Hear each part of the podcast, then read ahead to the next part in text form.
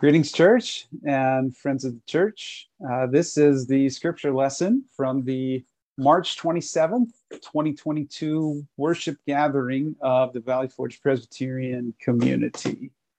The scripture is from the fourth chapter of the first letter of Peter, uh, verses 7 through 11. The author writes The end of all things is near. Therefore, be serious and discipline yourselves for the sake of your prayers.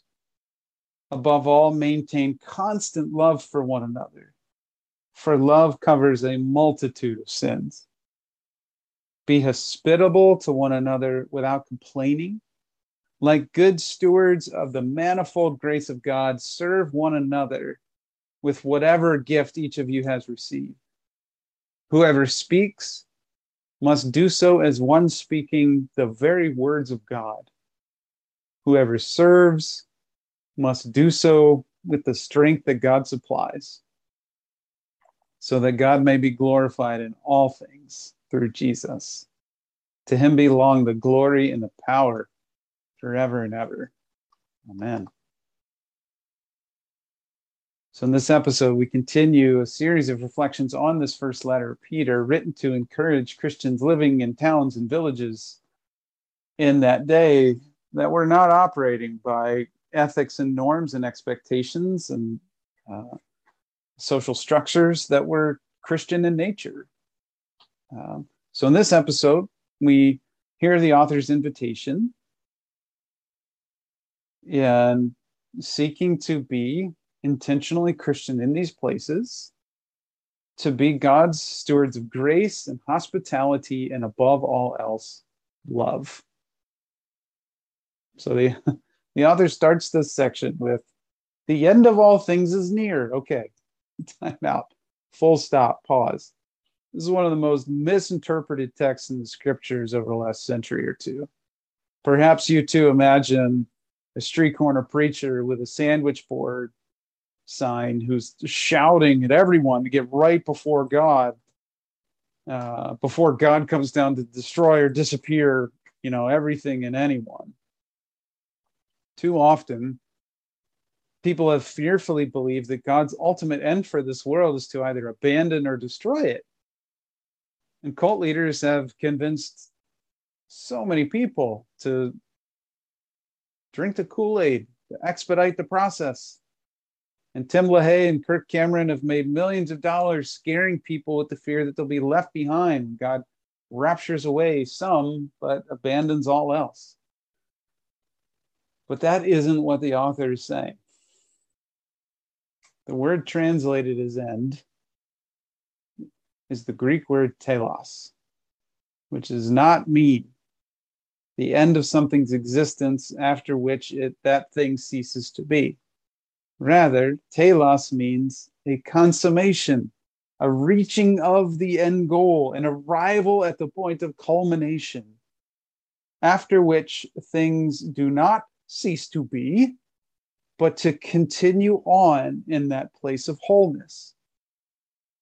Jesus taught multiple times that those who endure the trials of life unto the telos are not met with destruction or a magic teleportation to another realm, but with salvation, where all things are restored and made whole in a place of peace.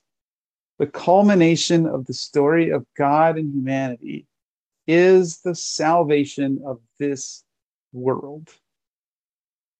The author writes, This end, this telos, of God's will, all things and all people restored unto a place of wholeness, peace, salvation, and well being. It's drawn near. This is the same thing Jesus was teaching when he said that the kingdom of heaven was at hand. Its nearness is more about it being possible within our reach and capacity and less about it being something that God's going to magically bring about in a short matter of time. We don't have to wait for the stars to align or for God to poof it into being. It's possible for us in the here and now. if we work it out together by being the kinds of people that Jesus showed us to be kingdom on earth people. But this is serious work and it takes serious discipline. The telos of peace here in the kingdom on earth is near impossible if we're serious and disciplined about being a people of hospitality. When we hear hospitality, maybe maybe we think about setting coffee and cookies out for whomever or hosting dinner parties with friends, but what this word literally means in Greek is loving strangers. It's a compound word, philoxenos, from phileo love, fraternal love that says to the other, we belong together, and my well being is wrapped up in yours, and xenos, guest, stranger, alien, foreigner, being serious and disciplined about coffee and dinner parties does not bring about the telos of peace. Rather, a love for all people beyond the dividing lines that we draw, seeking their well being without complaint, without murmuring, grumbling, or a hidden displeasure or animosity. That does bring about the telos of peace the telos of peace here, the kingdom on earth, it's near impossible if we're serious and disciplined about being a people of grace. The word grace is used to describe God's posture toward humanity. It's not just a passive tolerance or a withholding of punishment. Grace is the active extension of the self for the sake of the other. Grace is embodied in kindness. We're to be stewards of the grace of God, those who allot or apportion God's grace out to God's intended recipients, which is everyone. God's grace is ours to manage. If we aren't stewarding it in ways that it reaches people, then the telos remains unrealized. And so, whatever gifts we have, whatever time, talents, resources we have, we're to use in good stewardship to serve others, to serve their well being. Whatever words we speak, they're to be the very words that God is seeking to speak to those around us whatever actions we do, they're to be the very actions that God is seeking to do for the sake of those around us. Everything about our lives, not just our songs and prayers on Sunday mornings, everything is to be unto the glory of God, unto the God's telos of peace, not unto our own glory or unto our own telos of our own desires and preferences in our future fulfilled. The telos of peace here, the kingdom of earth, is near impossible if we are serious and disciplined about being a people of agape love above all else. Above all else, we are a people who seek the well being of others, regardless of merit, without the expectation of anything in return. We are to be a people of love because this love is the only thing that can cover, envelop, relegate, the multitudes of sin that we choose for ourselves out of selfish fear or desire.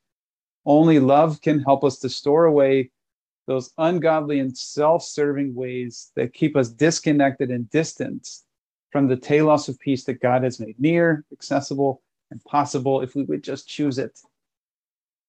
Above all personal desires, personal fears, financial goals, political objectives, religious beliefs and rituals. Above all that, we are to be a people of agape love, using all that we have to do all that we can as stewards of the words and actions of God, with a sense of belonging to all strangers beyond borders and divisions.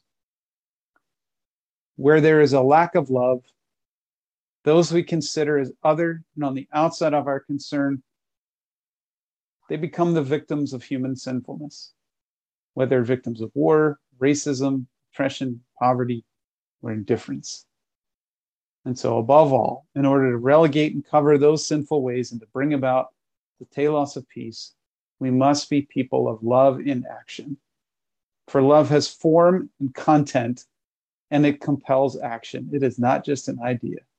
Love compels hospitality and grace that says, let us use all our words and resources, our time, our dollars, our buildings to serve the well being of those who are strangers to us, but also beloved siblings in the household of God.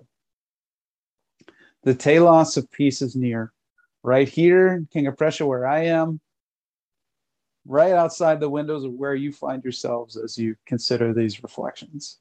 And we are not to wait for God to magically bring about the telos of peace while we watch from the sidelines. By our commitment to hospitality and stewarding the grace of God with love above all, we hope and we pray that our participation would invite this telos into greater fullness of all around us. And so we are to arm ourselves with hospitality and grace and love and to prepare the way for God to work in and through us.